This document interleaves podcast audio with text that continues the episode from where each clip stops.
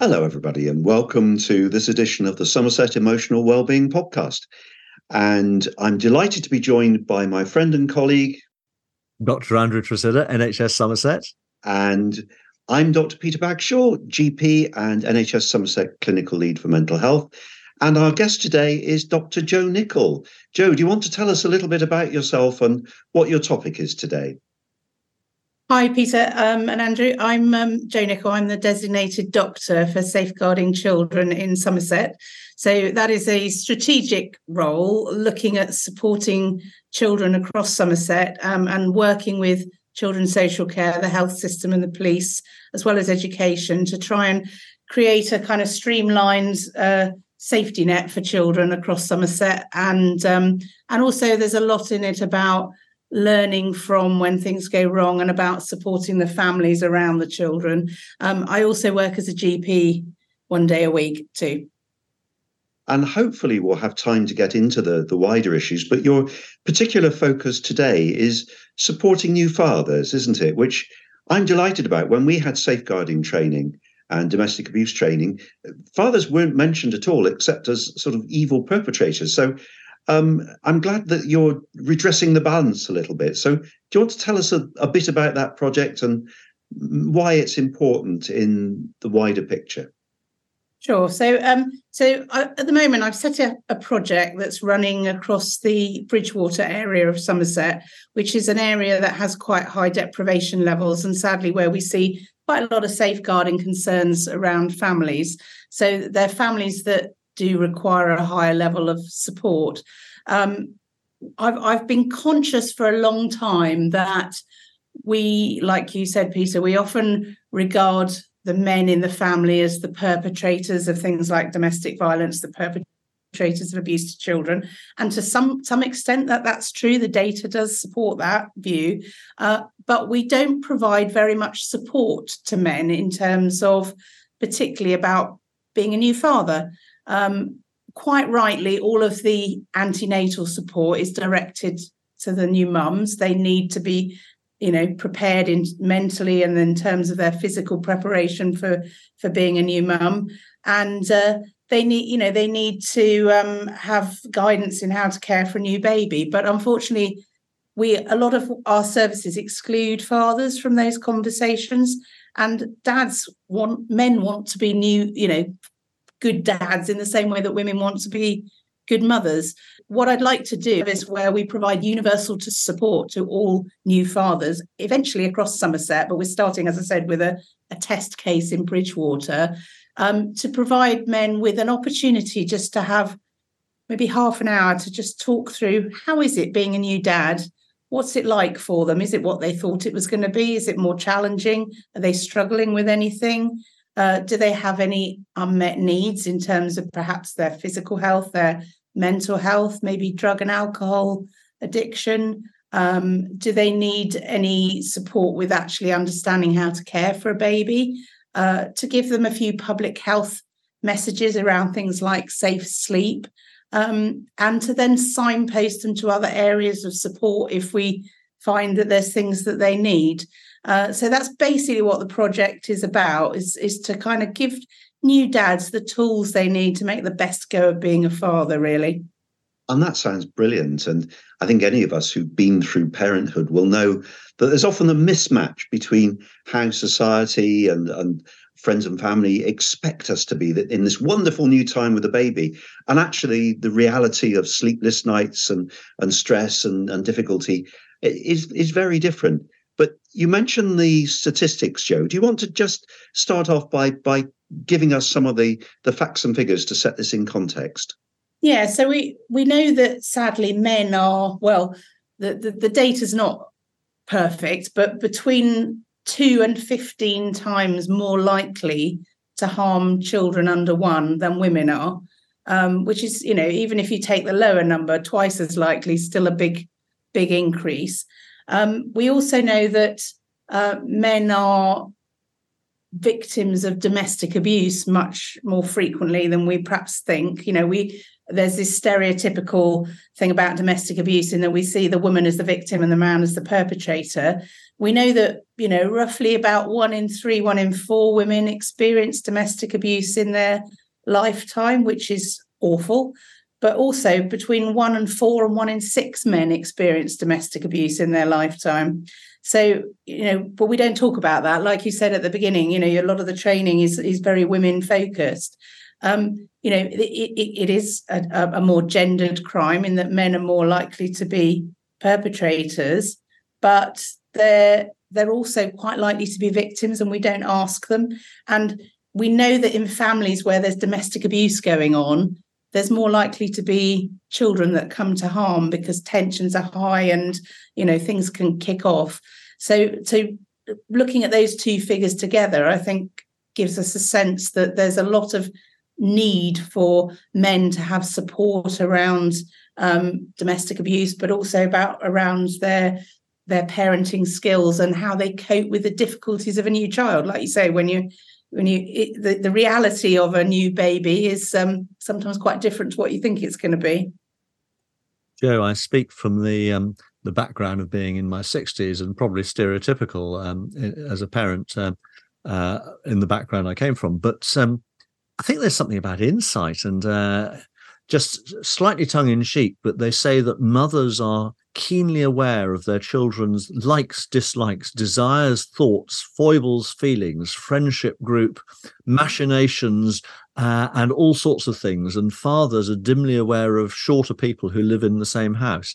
And I'm not saying I'm not saying that that's true for all fathers, but I have to say I was quite focused on work, and I'm sure I'm sure I wanted children, but I'm sure that um, that I sort of from the family background, I sort of expected my wife to do most of the parenting and I would be around and help when I wasn't at work. And I think looking back, especially in view of what I've just heard you say earlier about men being talked through a skill set, how naive I was. Uh, and uh, how lucky I have been with um, with the experiences that they have gone pretty well. Um, because if you drive a if you drive a powerful car or any car without any training, you're likely to come to grief. And in a way, new parenthood is a skill set um, that needs to be learnt about, to be acknowledged, uh, and to be thought through. And it doesn't happen by accident. No, that, that's quite right. And I think what's what's quite sad is that a lot of the men who who do go on to harm their children had pretty awful experiences of being parented themselves. Nobody modeled what a good parent looks like. So if you haven't had that experience through your own childhood, where where do you get it? And I, and I think it's also important to reflect the fact that most people who harm children don't in, don't wake up in the morning planning to do that. There are a very tiny number who do, um, and we need to lock them up quickly. But there are um, most parents who harm their children do so because they lose the plot for a minute, you know, and something catastrophic happens. They didn't intend to harm their child, but they just didn't know what to do, and they, you know, did something they then later regret. Um, you know, and and I think one of the things that we know from talking to men who have harmed children is that they they often say they misinterpreted their child's behavior they didn't know what it meant i've heard i've had one man say to me you know, my baby keeps crying. I think they're doing it to get at me, you know, and they took it as a very personal thing that that newborn baby was crying because it, they were having a go at them. And actually, that's far from the truth, but that was their understanding at the time. And if you don't realize that that's going on and correct that misunderstanding, then then it's going to be perpetuated. You know, um, some men talk about feeling rejected by the child because the child goes to mum um, as the sort of primary caregiver, which is natural because they're with the um, the child most of the time.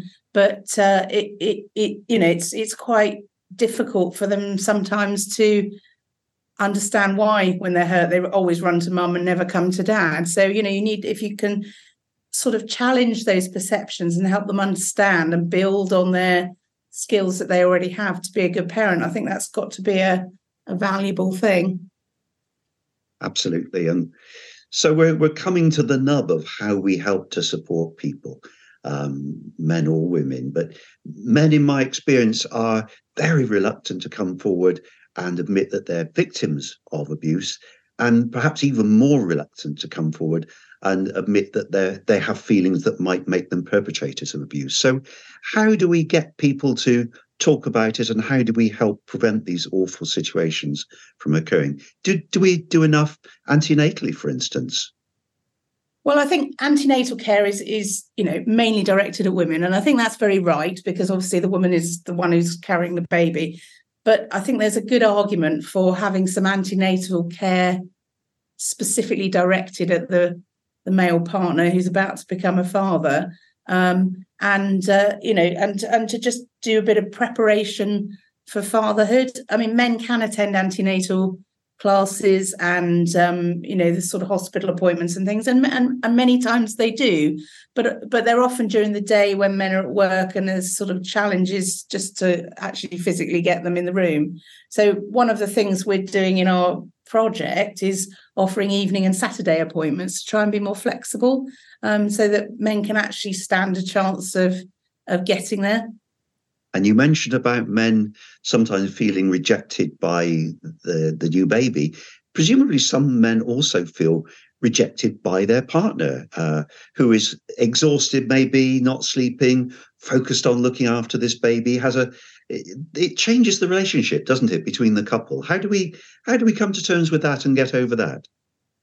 Well, I think you know you're, you're you're quite right that you know you if you've had a couple who have been previously childless and then they suddenly have a baby it's quite a massive change to that family's life. Um, and and they do need a bit of time to adapt to that. So that's you know that's one of the questions we will ask the dads when we meet them for this project is how is it how is how is it affecting your relationship? You know do you any worries about that? So i think I think actually just openly asking the question is the thing to do and asking it several times. We know, for example, if people are victims of domestic abuse, they often don't disclose the first time you meet them um, because it's a really difficult thing to talk about. So, but if you build up a relationship with someone and you ask them a few times, eventually sometimes they feel they can trust you to to say that. And and so I think there's something about regularly connecting with dads before the baby's born and afterwards to give them those opportunities to develop relationships and and talk about the things that are worrying them. And our, and the project in Bridgwater is, is is a kind of starting point for that really. So if we if we identify men who need some support we'll plug them in with the right support. For example there's a project in Bridgwater called the Unbreakable Men Project, which is about supporting men with their mental health through sport and exercise rather than talking across a desk. So we can, you know, introduce them to that service. We have the um, Dad Matters coordinator, who's a lovely chap called Charlie Hull in Somerset, and there's other ones across the country who can support fathers in of children of any age. Uh, we can link up with them. There we have a there's a dads group that runs in Somerset. So so there are things out there, but but perhaps men aren't aware of them and, until there's a need for it. So that I think in answer to your question, the quick answer is we sh- we need to keep asking and asking regularly, really. And Jo, I would I just sort of put this to you. It's not just asking, but pointing out what may seem very obvious to a, a lot of people, um, certainly a lot of women, but many men. But you know, we're in a relationship for love and for companionship and to be together. But we also bring to a relationship needs, and so we fulfill each other's needs. And some of us as men or as women um, have some quite important childhood needs or or adolescent needs of security and and being loved. And actually when the dynamics change and someone else comes along uh, a little tiny baby or or, or whatever um, we might flip into jealousy and we don't quite understand ourselves because nobody's actually pointed out to us that it's we might feel as though we've been dumped, but actually we haven't been dumped at all. Um, that's that's the four-year-old inside us that feels they've been dumped. The adult 20, 30, 40-year-old um, father is actually the new um, father and has a completely new relationship or uh, builds on the relationship with with his partner, with the mother, but also um, has a role to role model parenthood to the child and to be a parent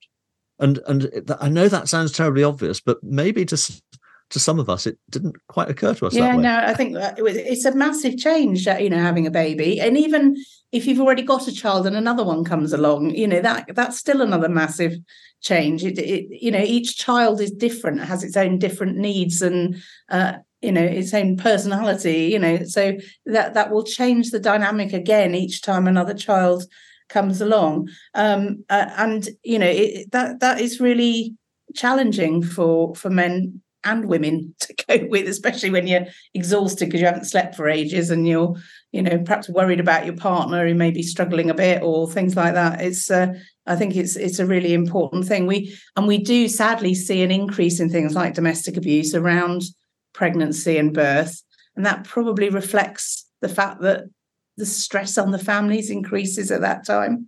You know, it also increases your financial stress and you know perhaps your sense of uh, needing to provide for your family. You know, if you're out of work, that can that can make it feel very difficult. You know, that very traditional father role of they're the ones that go out and provide.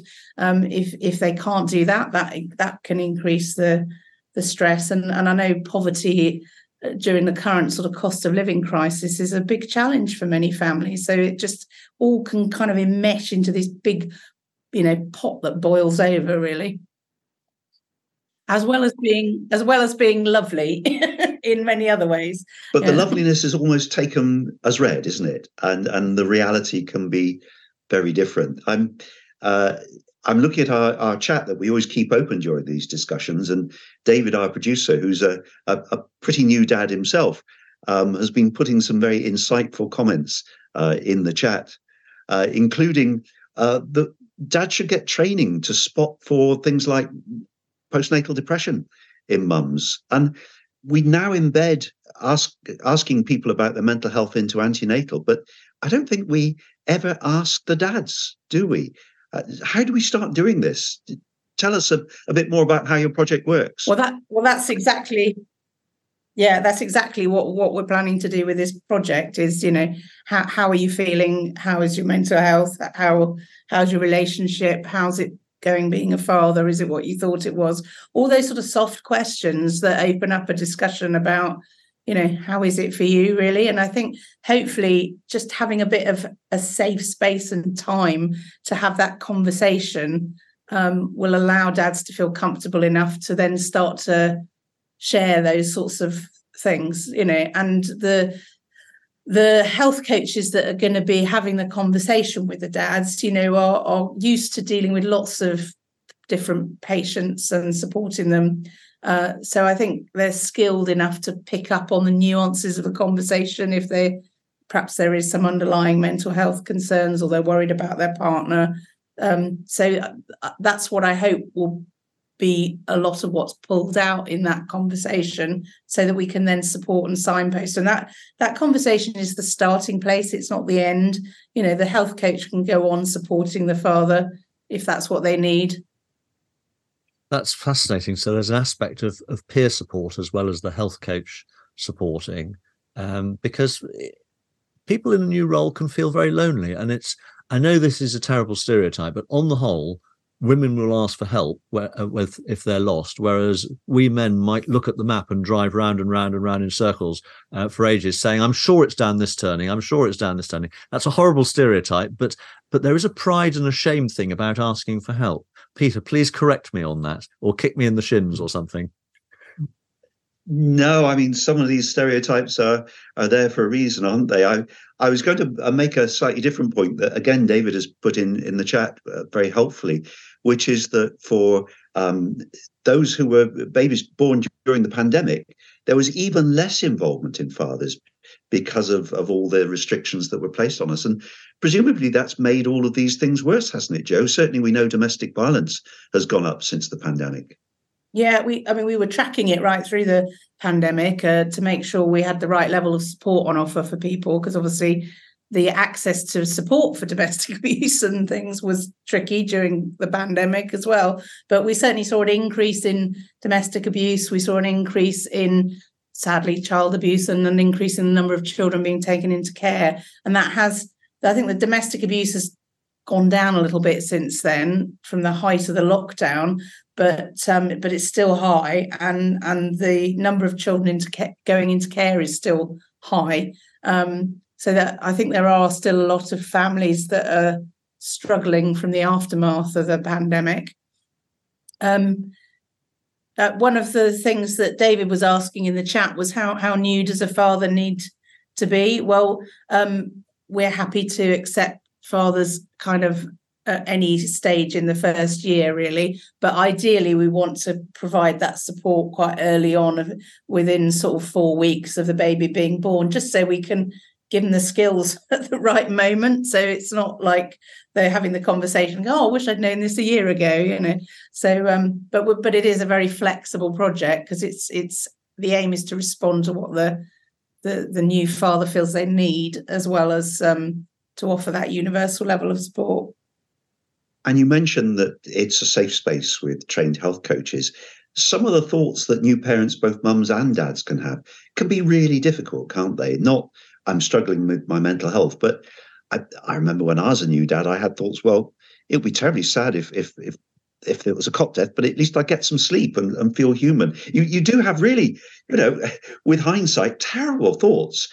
Is is the space you're providing one where it's safe for somebody to come out with these really difficult thoughts that new parents can have. Yeah, I mean, then that that's you know the idea of it really is that it is a safe space, and I'm also um, I provide supervision to the health coaches that are going to do this, so that um, if they pick up on anything that they feel is out of the remit of their kind of comfort level with their experience or skills, they can talk that through. They can kind of park it with the the chap they're speaking to and say, right, I'm going to come back to you on that one uh, and and speak to me for some more advice and support about where that needs to go.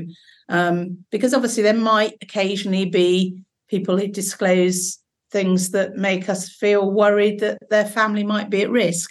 You know, uh, so we need to have a safety net around that con- conversation.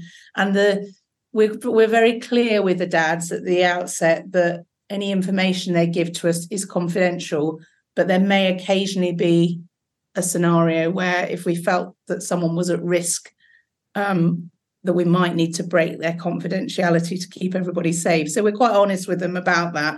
I'm hoping that there will be a you know very tiny number of people that will be in that category, but we have got a, a safety net around the system for that scenario.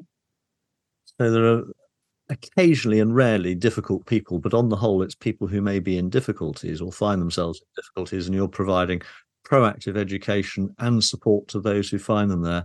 And you know, strange thoughts, and, and Peter voiced one a few moments ago, can come out of exhaustion and desperation. Um, it, it is interesting how male and female, and this is another slight stereotype, but there's a lot of a lot of um, evidence behind it. Um, distress actually manifests in uh, in different ways. A, a, a, female in distress, technically, and this comes out of the Men's Health Project and elsewhere, will often um, show that in in the way of crying or distress or and seek support.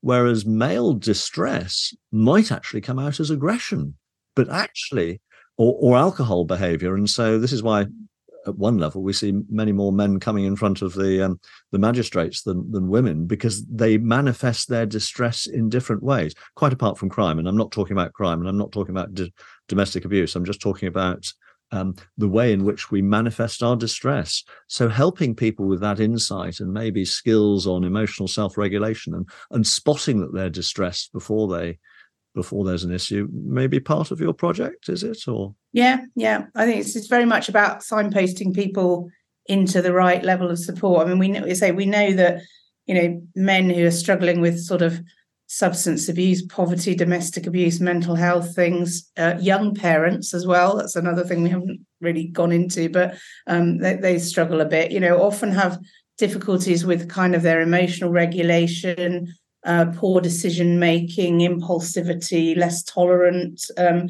because they're kind of stressed, anxious, depressed, and like you say, it can it can manifest itself in ways that sadly have the potential to cause harm to others, um, perhaps more so than if you just sat there and had a good cry.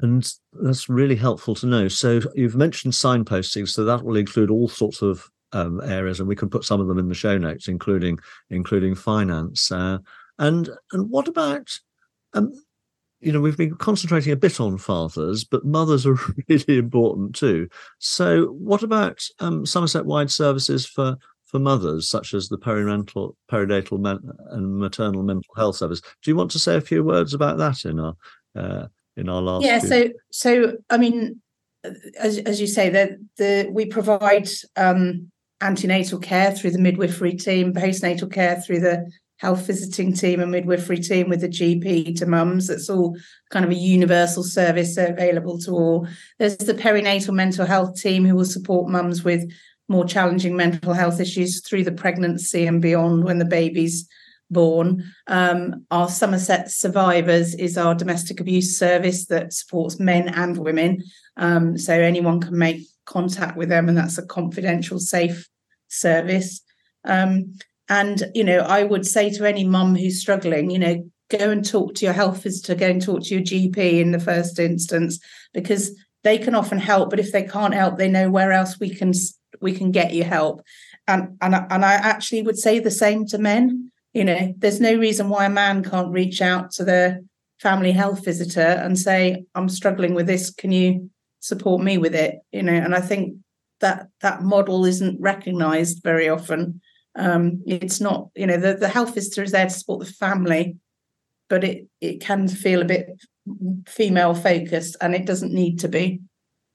And I think that's really important point, Jo. And certainly, we were all trained as doctors, weren't we, to to see aggression coming back to to what Andrew was saying earlier about aggression often being a, a way men uh, show distress.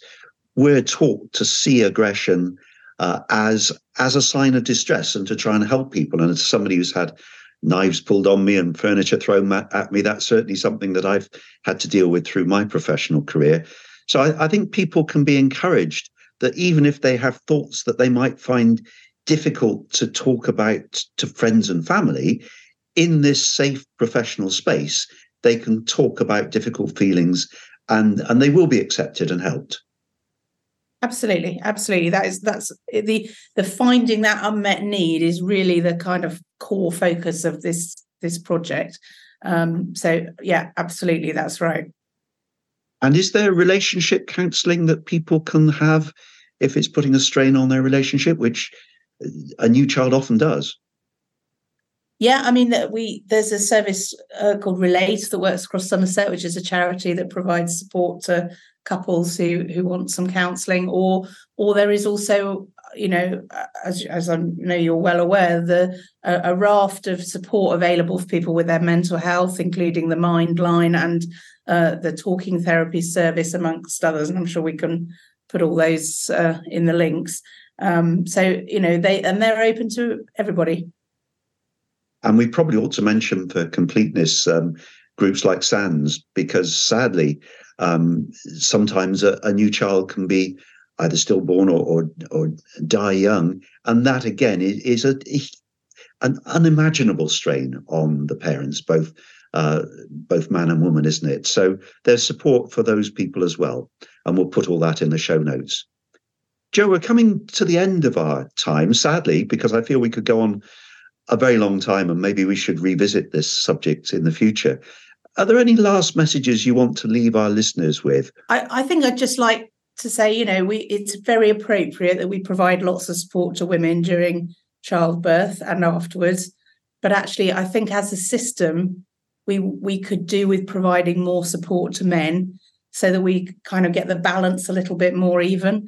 Um, that's not to take anything away from the women, but it's just to add because I think if we can empower men to be more confident, better fathers and husbands, um, and and to feel that they can enjoy their families and have great relationships with their children, then the children benefit as well as the man and the woman and anybody else in the family. So I think it, it's a positive all round and something we should actively seek out and encourage Absolutely. And as somebody who's sadly sometimes seen these problems go down through the generations, anything we can do to stop that has, has got to be worthwhile.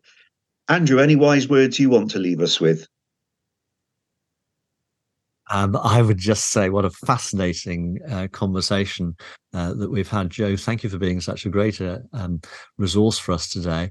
And we're all on a journey of life, and I suppose the word of wisdom, would I say, I would say, is that we're all learning. Um, sometimes we make um, poor decisions, but not generally intentionally. Generally, we want to do well, and with the right support and education, we can do even better. So, fantastic to hear about this project. Absolutely. So, thank you all. Uh, do reach out if you're struggling or know somebody who is. Uh, there is help available, and we'll put all the details on the show notes. Uh, thank you, Jo, for being a fantastic guest. Thank you, Andrew and David, as ever. And thank you to you for listening. Go well. You've been listening to the Somerset Emotional Wellbeing Podcast. The show was hosted by our team of doctors, including Dr. Andrew Tresidder, Dr. Peter Bagshaw, and Dr. Sarah Coop. The show was produced by Rob Huns Music on behalf of the NHS Somerset Integrated Care Board.